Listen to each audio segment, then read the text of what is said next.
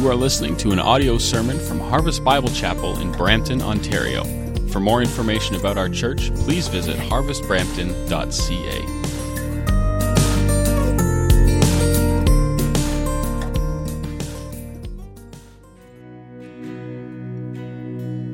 Amen. Let's pray together. Loving Father, we thank you for your amazing love, God. We thank you that there is a height and a depth and a width and a breadth that we can only comprehend by your Spirit, that we can only just begin to scratch the surface of, to plumb the depths of, God. Thank you that your love for us is so lasting. Thank you that, is, that it is eternal. Thank you that is unconditional, God. Thank you that it transforms us and changes us, Thank you that it heals us and restores us, that it's reconciled us to you, God. We thank you for your amazing love. Thank you that we are in your hands and nothing can snatch us out of your hands. God, thank you for your amazing love. And God, I pray that as we come to hear your word right now, Lord, that we would hear the words of a, of a loving Father speaking to us, encouraging us, Lord. I pray that you'd be with my mouth and that you'd be with the ears of everyone who can hear my voice, God, that they would hear you speak, that your church would be built up and encouraged and strengthened, Lord. Do all of this for your glory. We're desperate for you, Lord. We need you so badly to speak to us about who we are and about who you are. And so, God, I pray that you would do a good work in us. In Jesus' name, amen. Amen. Well, please be seated. You can open up your Bibles to uh, 2 Corinthians chapter 4. And if you don't have a Bible, the ushers are coming up and down the aisle right now with copies of the Bible. And we want to make sure everyone has a chance to follow along today. And so if you don't have a Bible in your hand right now, just take that hand and put it up in the air, and uh, we'll be able to get one to you so that you can follow along. The series we're in is called uh, This Changes Everything. And uh, too often when we think about the Christian life, we just when we think about Jesus dying for us and being buried and then rising again, we normally think of terms of this changes one thing. And the one thing that this changes is it changes where I go when I die. And listen, that's super important. Uh, there is a life after this life, and there is a death after this death. And it's very, very important that you know where you're going. And uh, all of us, uh, apart from Jesus Christ, would all be going to a place called hell, separated from God. But Jesus changed that one thing. He changed where we go when we die. He made it possible for us not to go to hell, but to go to heaven, not to have eternal death, but to have eternal life. And a, a, lot of what Christianity is about is about that one thing, Jesus changing that one thing. But what we so often lose sight of is because of that one thing, the gospel of Jesus Christ changes everything. And that when you give your life to Jesus Christ and when you choose to follow Him, you don't look at your life the same way, it, it changes. You don't look at your job the same way. That changes. You don't look at your relationships the same way. That changes. Your money, your trials, your circumstances, everything changes. That's why this series is called This Changes Everything. And today we're going to talk about how the gospel of Jesus Christ, his death, his burial, his resurrection, changes our heart, the very core of who we are. Second Corinthians chapter 4 and verse 6, if someone gave you a Bible today, it's on page 627. It says this For God, who said, Let light shine out of darkness, has shone in our hearts to give the light of the knowledge of the glory of God in the face of Jesus Christ. The Apostle Paul is writing to the church at Corinth, and he's quoting a statement that God made. It's a pretty well known statement. Does anyone know when God said, let light shine in the darkness. Uh, is anyone familiar? Uh, Genesis chapter 1. It's actually the first thing ever recorded God speaking. He said, Let there be light.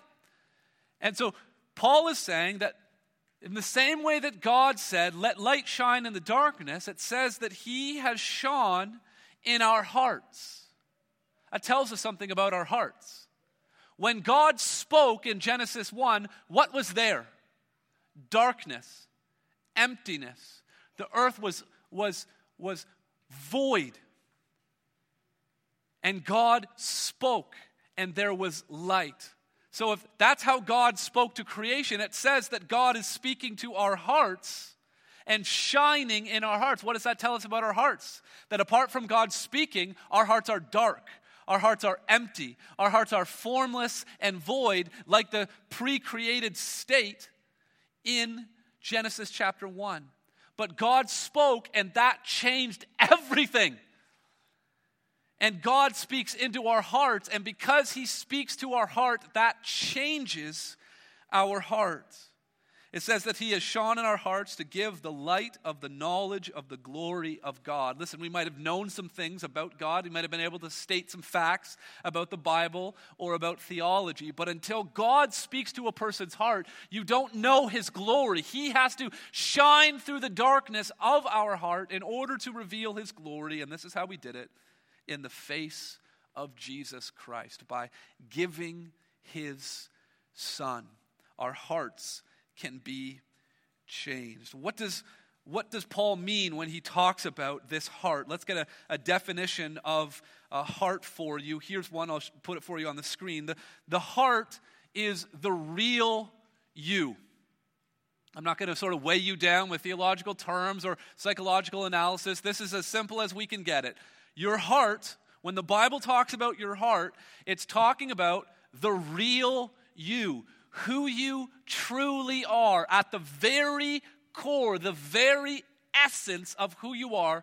That is what the Bible describes as your heart. There's some biblical synonyms, there's some other words that are kind of used interchangeably with the heart in the Bible. The, the inner man is another way of talking about um, the, tr- the real you or the self or uh, someone's spirit or soul. And so, all of these things are pointing towards, the Bible uses all of these words, and the heart is the most common one, to speak to who you truly are, the real you. And so, who are you? And, and, and what makes up someone's heart or someone's soul or someone's self or the inner man? Well, it begins with our thoughts. The Bible talks about our hearts as, as thinking. And our, our, our heart is, is made up with, with our mind. Genesis chapter 6, verse 5 talks about the thoughts of the heart. Deuteronomy 8, 5 says, Know then in your heart. Your heart is, is your mind, it's what you believe, it's your worldview, it's your conscience, it's your memory. We say things like, I know it by heart. It's, it's, it's, it's reflecting that the heart is the place of knowledge, especially, especially biblically that the heart is the place where you are doing your thinking, your reasoning, your discerning.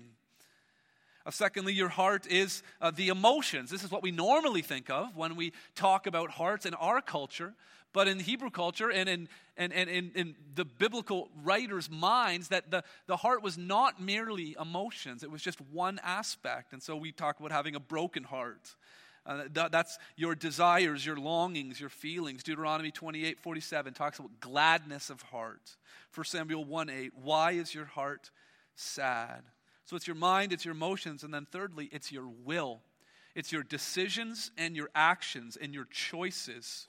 You put your heart into something uh, because it's, you're, you're making a choice. You're, you're using willpower ecclesiastes 11.9 walk in the ways of your heart make some choices 1 corinthians 4 5 the purposes of the heart and so when god let his light shine in our hearts he was shining on our thoughts that are thoughts of darkness he was shining on our emotions which were feelings of emptiness and he was shining on our will, which was filled with sinful choices. That's what God is shining in. That's what is being described when it talks about our heart.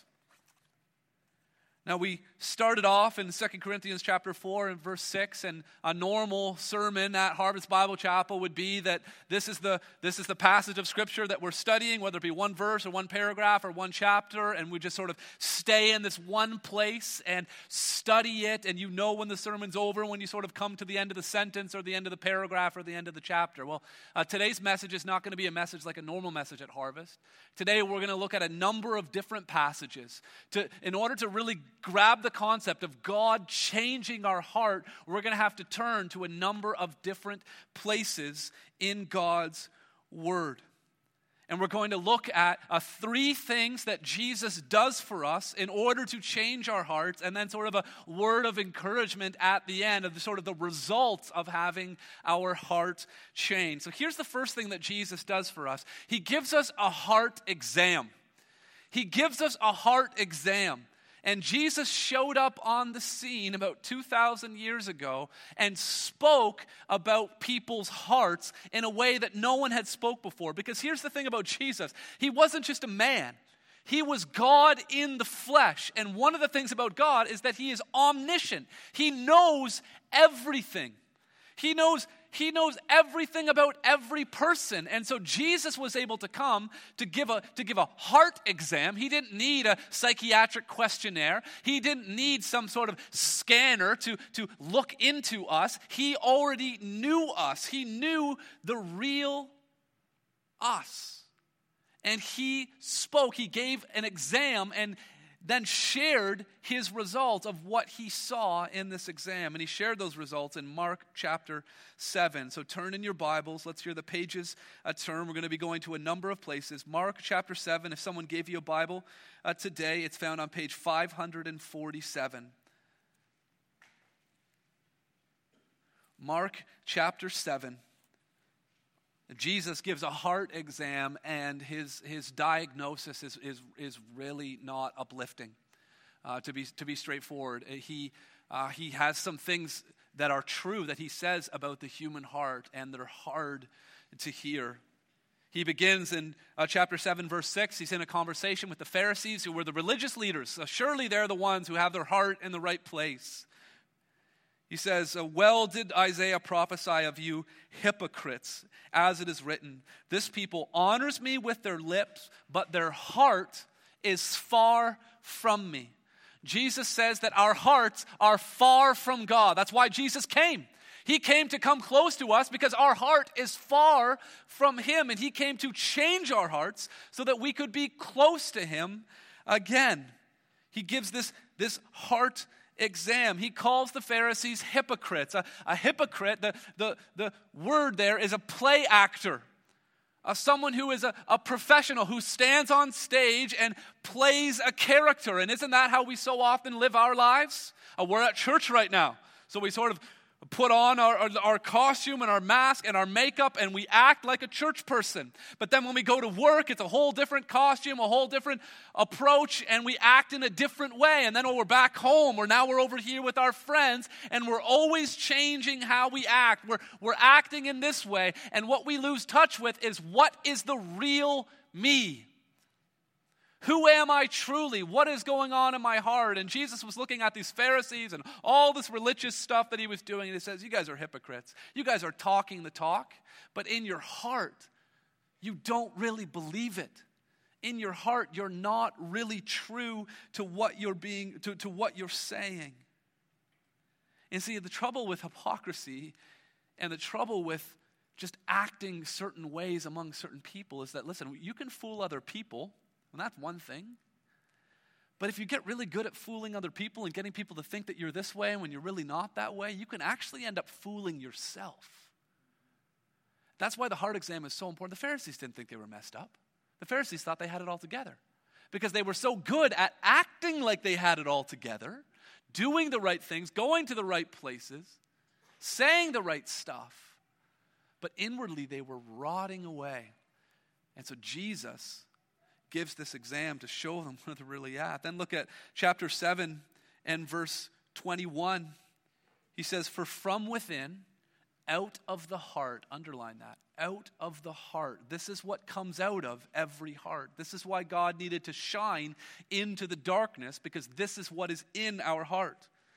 Out of the heart of man come evil thoughts, sexual immorality, theft murder, adultery, coveting, wickedness, deceit, sensuality, envy, slander, pride, foolishness. All these evil things come from within and they defile a person. And so Jesus here is, is making two things very clear. One thing he's making clear is the futility of outward religious exercise. That's what the Pharisees were all about. Going through the motions, performing these different rituals. And Jesus was showing the futility of outward religious exercise. He was also sharing something very important not just the futility of religious exercise, but the inevitability of our responsibility. That we are responsible for our actions. No one makes you angry. You were angry because anger came out of your heart. Someone's wardrobe choices did not make you lust. The lust came from your heart. The advertisements on TV don't make you covet. Covetousness comes out of the heart. That's what Jesus clarifies. He says, Don't blame other people for being for for why you're messed up. Blame yourself. You need to take personal responsibility. That's what he gives in this heart exam. And then Jesus promises something. He promises not just a heart exam, he promises a heart transplant. So keep your finger in Mark 7 and turn right in your Bible to John chapter 7, just a couple of books away. You, you'll, you'll go through Mark, you'll pass Luke, you'll find the Gospel of John. Find John chapter 7. Now, Jesus had just said that out of the heart comes all of these evil things. Then Jesus preaching in the during the feast of Booths in the city of Jerusalem and John chapter 7 verse 38 he says whoever believes in me as the scripture has said out of his heart will flow rivers of living water. So Mark chapter 7 if you turn back there it says out of the heart of man come evil thoughts sexual immorality the, whole, the list goes on. Now in John 7, Jesus is saying, out of his heart will flow rivers of living water. How can a place that is filled with filth and sin and darkness, how can that place possibly produce rivers of living water? You don't want to drink from a river if up the river, if the source of the river is filth. What Jesus is saying here is he is offering a heart transplant. The heart has to change. Jesus came to change our heart. What is it that changes the heart? Look closely at John 7:38. He says, "Whoever believes in me, as the scripture has said, out of his heart." The difference between Mark 7 and John 7 is believing. Your heart can be changed today. Your heart can move from being filled with sin and filth to being filled with life and purity simply by believing. It is a heart transplant. When we normally think about believing and, and, and whoever believes, notice how Jesus says, whoever believes. We normally think about John 3.16. For God so loved the world that he gave his only son that whoever believes in him should not perish but have eternal life. That's thinking about this change changes one thing that the Christian life is just about eternal life in the future. But there's another whoever believes passage. John 7. Jesus did not just come to save your life, he came to change your life. He didn't just come to take you to heaven, he came to change your heart, the very core of who you are that the, the same place that was a source of evil and lust and murder and slander and just infinite wickedness can now be a source of living water, continual refreshment. Jesus says this happens out of our hearts, and the difference is believing. Listen, you are saved by believing, and you are changed by believing. Placing your faith in Jesus Christ changes everything, it changes your very heart and what Jesus was talking about had been prophesied. Jesus was, was fulfilling. He even said, as the scriptures have said, th- these were things that were predicted by the prophets hundreds of years before Jesus walked the earth. Let me show you what I mean. In Jeremiah 31, It says, For this is the covenant that I will make with the house of Israel after those days, declares the Lord. I will put my law within them, and I will write it on their hearts. The heart is going to change.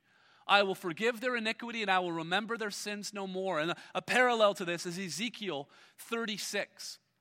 I will sprinkle clean water on you, and you shall be clean from all your uncleanness, and from all your idols I will cleanse you. And I will give you a new heart and a new spirit. There's going to be a transplant that's going to take place. I will, I will put it within you. I will remove the heart of stone from your flesh and give you a heart of flesh. And I will put my spirit within you and cause you to walk in my statutes and be careful to obey my rules. So, what is it about this heart transplant? What can we learn from these two passages? These passages that predicted and prophesied what Jesus was going to do for us. Here's the, here's the first thing that it's God's work, not ours. God's job is to transplant the heart, our job is to believe. You understand God's part? You understand our part? We don't change our own hearts. God is the one who has changed them, who has changed them. It's God's work. Take a look here, Jeremiah uh, 31 again. Look at all the I will statements. I will make, I will put, I will forgive, I will remember. Is there any you will? Is there any you will change your heart, you'll put the law within? No, there's we don't do anything but believe. God does it all in this, America, this amazing transplant. Ezekiel 36 again, I will sprinkle, I will cleanse, I will give, I will put, I will remove, I will put. It's all God's work. Now, listen, there's some medical procedures that you can perform on yourself. Scrape your knee, get some polysporin and a band aid, you're done. Listen, even, even a medical doctor, even some, a nurse, they can perform some medical procedures on themselves. Heart transplant doesn't fit in that category. You're not performing that one on yourself. It requires outside expert intervention. Don't try that at home. The same way, this heart transplant, this new heart that was promised and prophesied by Jeremiah and Ezekiel, that Jesus said in John chapter 7, it is done by God. That's His job. Our job is to believe. Also, notice the forgiveness that it promises. Going back to Jeremiah 31, it says, I will forgive their iniquity and I will remember their sin no more. And then Ezekiel, the same way, says, You shall be clean from all your uncleanness, and from all your idols I will cleanse you. So, in the heart transplant, in the giving of the new heart, there is a promise of forgiveness. Jesus came so that we could be forgiven, so that we could be cleansed from our sins, past, present, and future. But that's not it. Again, so often we just think about the gospel of Jesus Christ and his, his death and burial and resurrection that we only think about it in terms of, okay, well, now I'm forgiven. Listen, that's just the beginning. Because not only have we been forgiven, but look what these verses say. Go back to Jeremiah 31. It says, I will put my law within them, and I will write it on their hearts. And then Ezekiel 36, and cause you to walk in my statutes and be careful to obey my rules. Jesus died on the cross because we broke the rules. And he rose again to make it possible for us to obey the rules because the rules are no longer just something written on stone tablets away from us, it's actually written on our hearts inside of us. He promises this amazing heart transplant, and he made it possible through his death, burial, and resurrection. And some of you are here and you're thinking, okay, all of this, all of this makes sense, and I believe that this is true. I can't argue with it. Jesus said it, it's, it's prophesied by the, by the prophets. If I believe in Jesus Christ, that means that my heart is new. I'm no longer living in Mark chapter 7. I am living in John chapter 7. And some of you are saying, okay, I, I understand that conceptually. I'm with you in the abstract. But if you look at how I lived last week, it was Mark 7, not John 7.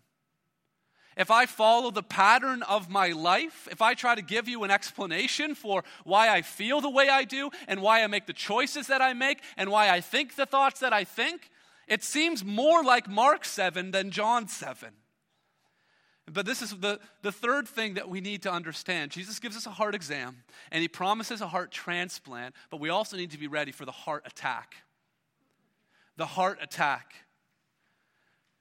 We need to go into the Christian life with our eyes wide open. Your heart is new, but your heart is also at war. That's just the simple truth of it. Your heart is new, but that new heart is at war. And so there's a, there's a new sheriff in town. And all of the all of the criminals, all the people on the wanted list, they're, they're still out thinking that the old sheriff who let them get off with everything is still in charge. And they're still out there rebelling, rebelling. But there's a new sheriff. And he is going to systematically, person by person, sin by sin, go after each and every rebel because he's the new boss. And that's the truth. But there is going to be a war. It is going to be, it is going to be a fight. It is the heart attack. So turn with me in your Bibles to Romans chapter 6. Romans chapter 6. If someone uh, gave you a Bible, it's found on page 612. The big the big idea or the main thesis of the book of Romans is justification by faith. That you are saved not by doing things, you are saved by believing. But when we come to Romans chapter 6, we see a transition. It, it's not just that you are saved by believing, but also that you are changed by believing. And for six and a half chapters, the Apostle Paul has been just hitting this one thing saved by faith. You're saved by believing. That's the only thing he's been saying. You're saved by faith, and here's what you need to believe in order to be saved by faith. That's what Romans 1 is about, and Romans 2, and Romans 3, and Romans 4, Romans 5, and the beginning of Romans 6 that you're saved by faith, and this is the faith. You're saved by believing. This is what you need to believe in order to be saved. All Paul has been doing is explaining at this point. It's not until chapter 6, verse 11, where Paul gives this is the first command in the book of Romans. He hasn't told them to do anything yet. And notice what he tells them. He doesn't say, go love your neighbor, he doesn't say, go study the word more hard. He doesn't say, make sure you pray. This is the first command in the whole book of Romans. He says, So you also must consider yourselves dead to sin and alive to God in Christ Jesus. Look, verse 12.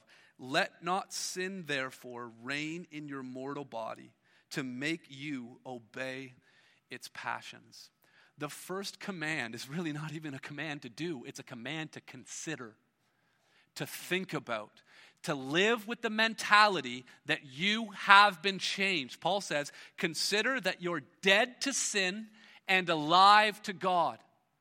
The Apostle Paul, want, he's, he's being led by the Spirit, trying to help us apply everything he's taught in the whole book of Romans so far. And he's saying, what you need to do is you need to change the way you think about your life.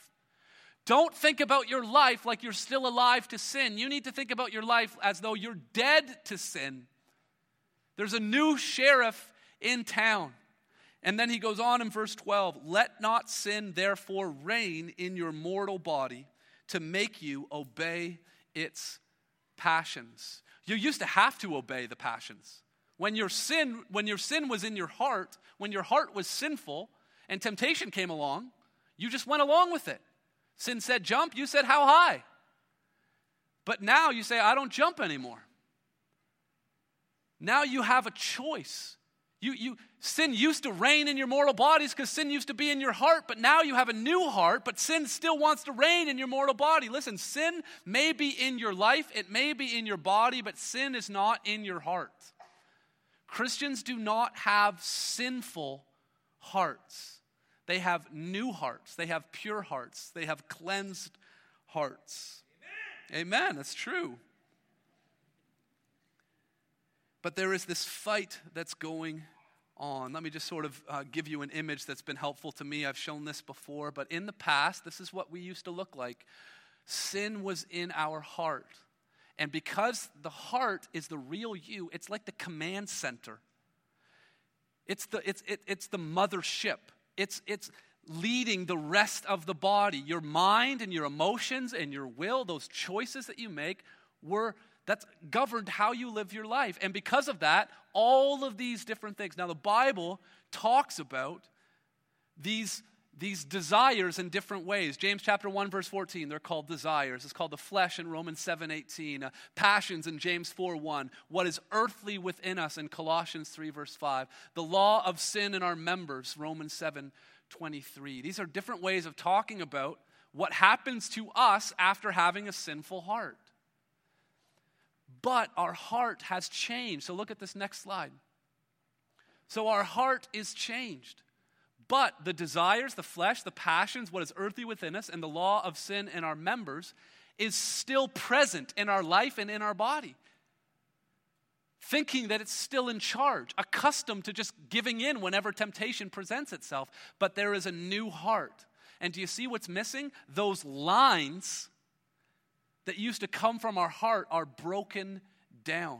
You see, sin, we are dead to sin now. We have cut off the root that allowed the weed of sin to grow. The weed might still be there, but the root is dead. It's not going to grow anymore. In, in warfare, what, what, what one army is always trying to do to another is to cut off supplies. You try to blow up factories where weapons are being made. You try to destroy bridges so that, so that food and supplies can't be brought. Because if you can destroy an army's resources, then an army has nothing left to fight. And that's the, those are the most crucial moments in a war is when, a, when an enemy is cut off from its source, from its resources, from what it needs to fight. Listen, the most important battle in the war has already been won. Your sinful heart used to be the source for all of this evil in your life, but that's been cut off. You're dead to that. And yes, there's still some battles that are going on, but the enemy is always weakening, and the enemy is at a significant disadvantage because they have no source, and your heart is the source of living water. And so, this is the transplant, this is the transformation that Jesus has made possible for us. And so, listen, you may feel discouraged. You may feel like in your own life that, that well, I feel like I'm still being I'm still being run by sin. Isn't sin in my heart? Sin is not in your heart. Jeremiah 17 9 is a, is a verse that I used to use to talk about myself. The heart is deceitful and desperately sick. Who can understand it? I no longer use that verse to talk about myself. Sometimes it seems humble just to sort of flip through the Bible and find the most discouraging or incriminating verse in the Bible and say, hey, that's me. That's not true humility. True humility is just simply speaking the truth. And I listen, I may not be perfect, but I know what God's word says about who I am. At my very core, I am changed. My heart has been transformed by the grace of God. There's still an attack, though. Some of us think about uh, sin or how we relate to it in three categories there's the penalty of sin, or the power of sin, or the presence of sin. The penalty of sin has been paid for. This, again, this is when we make Christianity about this changes one thing, we talk about the penalty of sin. I don't have to go to hell, I've been given eternal life. Jesus died for me on the cross. The penalty of sin has been paid, but again, that's just the beginning. Jesus also destroyed the power of sin. We used to be slaves to sin. The rest of Romans 6, I wish we had hours to kind of pore over this. The rest of Romans 6 talks about how we're no longer enslaved to sin. Slave used to be our master, or sin used to be our master. But the power of sin has been broken. The only thing that is still around is the presence of sin. But that doesn't define who we are. Our heart, the true you, has been changed. Listen, the Christian is still capable of committing sin. But the Christian needs to understand where that sin came from. It didn't come from your heart.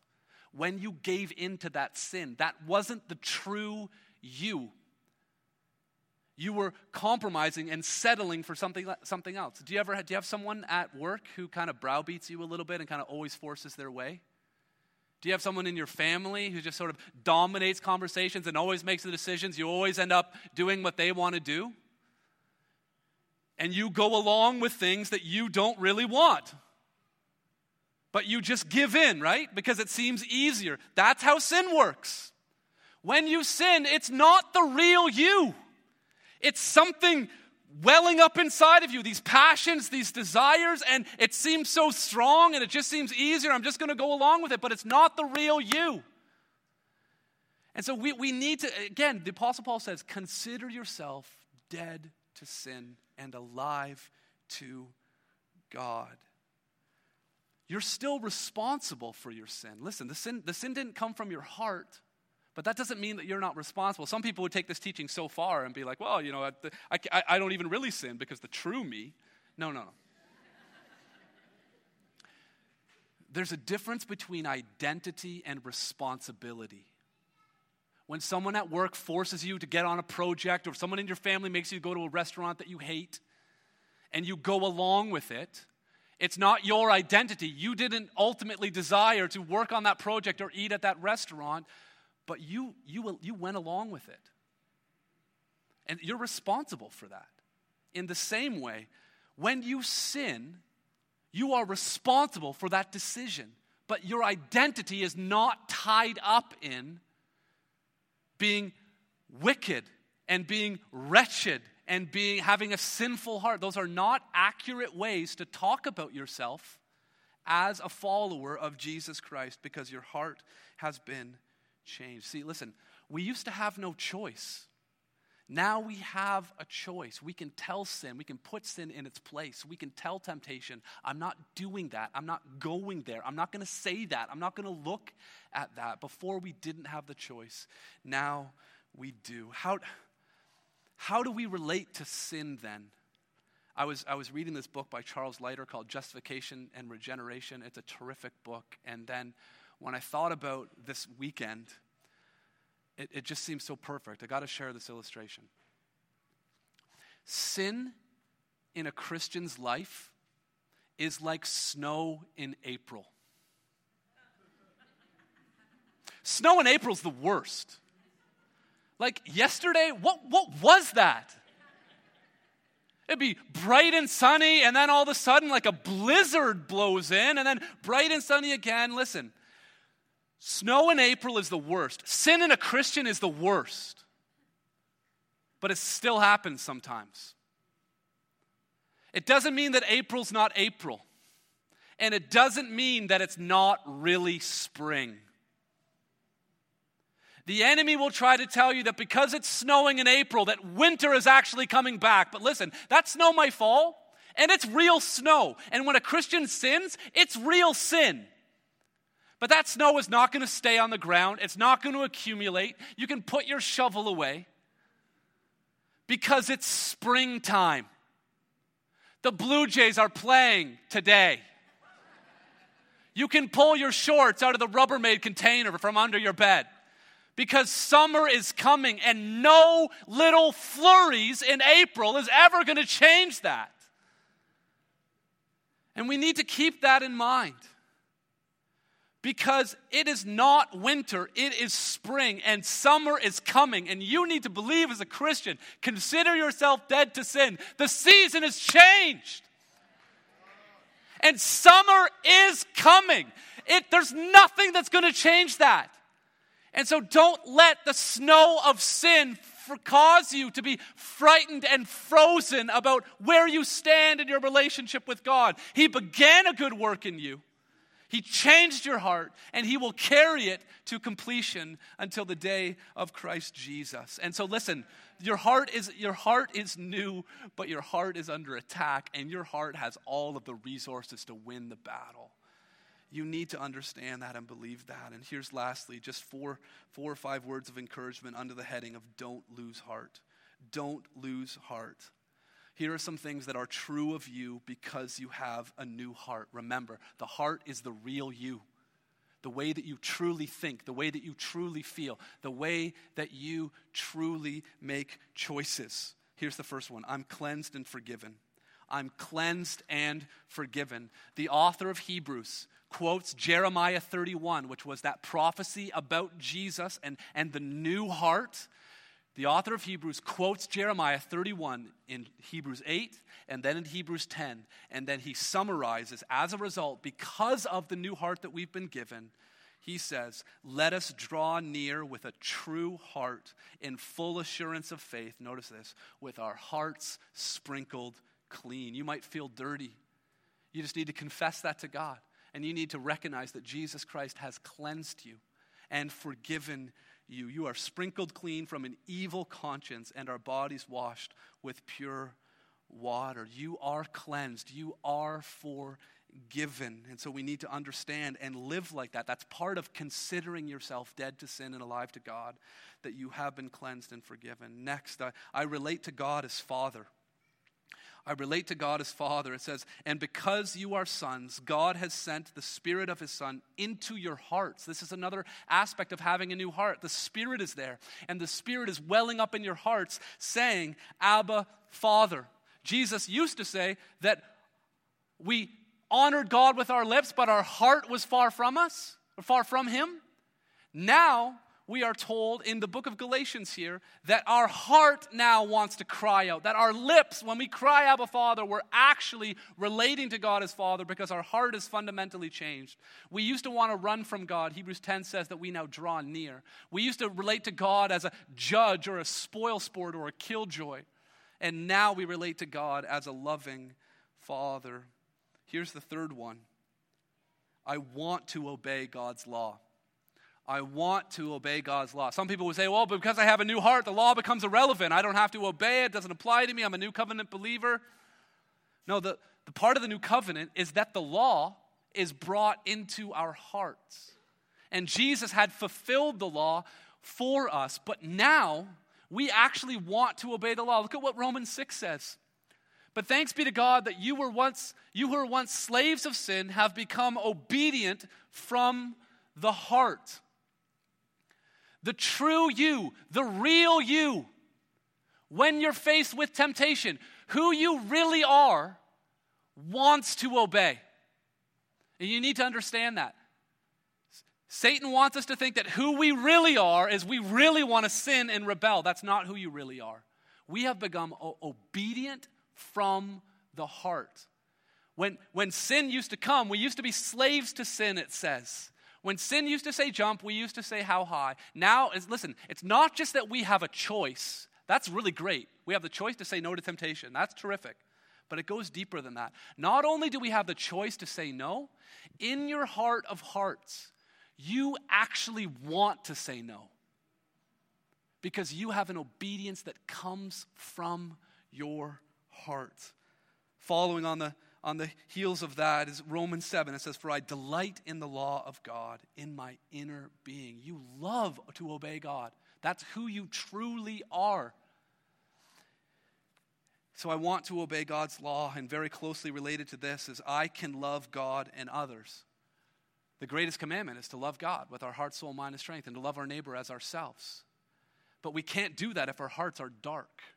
But you need to understand that we can put this banner up here that says, Love the Lord your God with all your heart, soul, mind, and strength, and love your neighbor as yourself. And that's actually possible for you because you have been given a new heart. And we love because he first loved us. Do you ever notice that when Jesus talked about the law, he always made it harder? He'd make like lust into adultery, he'd make like making fun of someone into murder. He just, you got to love God with everything that you have and love it. It seemed like Jesus was always making the law. Jesus made the law more difficult, not, not easier. But the reason why he's able to make it more difficult is because he's speaking to people who are going to have their hearts transformed. And a heart that is actually able to be able to love the way that he commands us to love. So 1 Timothy 1 5, Pastor Chris preached an amazing sermon on this a couple of weeks ago. The aim of our charge is love. Love that issues from a pure heart. We don't make our hearts pure. God made our hearts pure. And because of that, we are able to love God and love other people, which is how we fulfill the law. 1 Peter chapter 1 is right in line with that. And then lastly, I will see God. Because I have a new heart, I will see God. Matthew 5 8. Blessed are the pure in heart, for they shall see God. Not just in the future. Listen, when you start to know and recognize that your heart has been made cleansed and transplanted and transformed, it's not just that you'll see God in the future because you've been forgiven. It's that you'll see God in your daily life, in your daily interactions with Him because you love Him and you long for Him, and He'll show up in your life and you will see Him. And then we end right where we began. For God, who said, Let light shine out of the darkness, has shone in our hearts to give the light of the knowledge of the glory of God in the face of Jesus Christ. We see God most clearly when we see Jesus Christ, how he examines our hearts, how he has transplanted our hearts, how he gives us the resources to fight in our heart attack. And because of this, we don't lose heart. We don't lose heart. Again, some of you I know, as I have often responded to a message like this, is okay, I understand what you're saying. I see how what the Bible is describing, it must be true. And I'm not hiding any verses from you here. Sometimes in a topical message, you can sort of like, well, here's all the verses that defend what I'm saying, and I'm not going to mention all of these ones over here. Your heart is new. Your heart's been, been transplanted.